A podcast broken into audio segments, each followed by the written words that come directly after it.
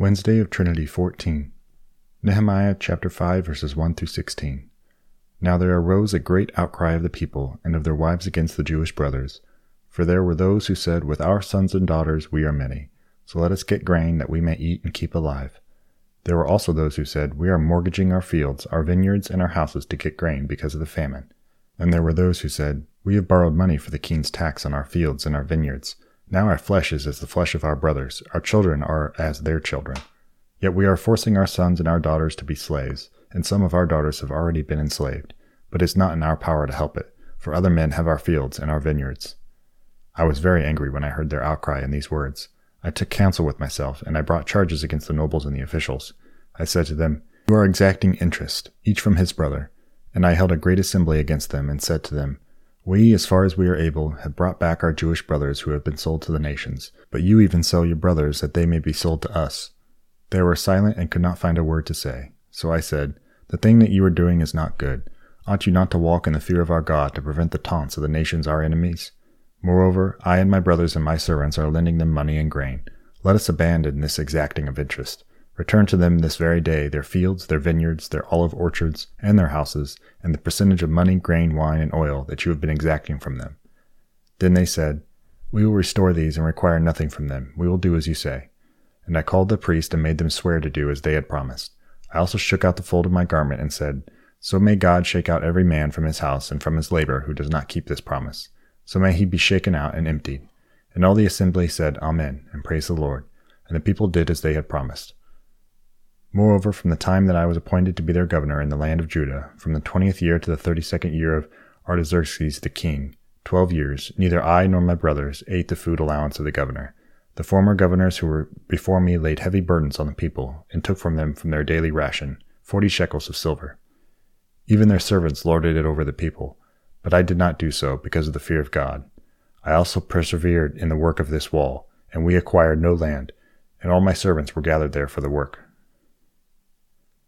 Nehemiah chapter 6 verses 1 through 9.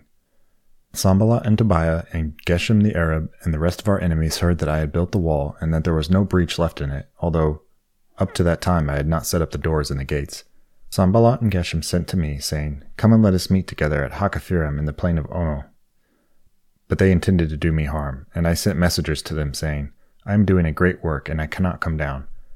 Why should the work stop while I leave it and come down to you? And they sent to me four times in this way, and I answered them in the same manner. In the same way, Sanballat, for the fifth time, sent his servant to me with an open letter in his hand. In it was written, It is reported among the nations that Geshem and also says it, You and the Jews intend to rebel, and that is why you are building the wall. And according to these reports, you wish to become their king. And you have also set up prophets to proclaim concerning you in Jerusalem, There is a king in Judah. And now the king will hear of these reports. So now come and let us take counsel together. Then I sent to him, saying, no such things as you say have been done, for you are inventing them out of your own mind. For they all wanted to frighten us, thinking, Their hand will drop from the work, and it will not be done. But now, O God, strengthen my hands.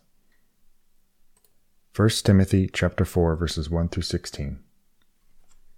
Now the Spirit expressly says that in later times some will depart from the faith by devoting themselves to deceitful spirits and teachings of demons, through the insincerity of liars whose consciences are seared who forbid marriage and require abstinence from foods that God created to be received with thanksgiving by those who believe and know the truth. For everything created by God is good, and nothing is to be rejected if it is received with thanksgiving, for it is made holy by the word of God and prayer.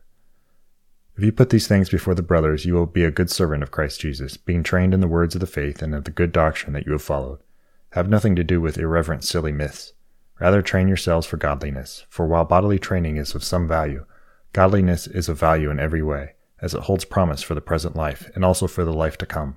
The saying is trustworthy and deserving of full acceptance, for to this end we toil and strive, because we have our hope set on the living God, who is the Savior of all people, especially of those who believe. Command and teach these things. Let no one despise you for your youth, but set the believers an example in speech, in conduct, in love, in faith, in purity.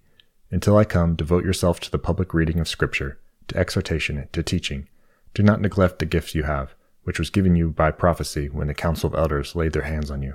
Practice these things, immerse yourself in them, so that all you may see is your progress. Keep a close watch on yourself and on the teaching. Persist in this, for by doing so you will save both yourself and your hearers.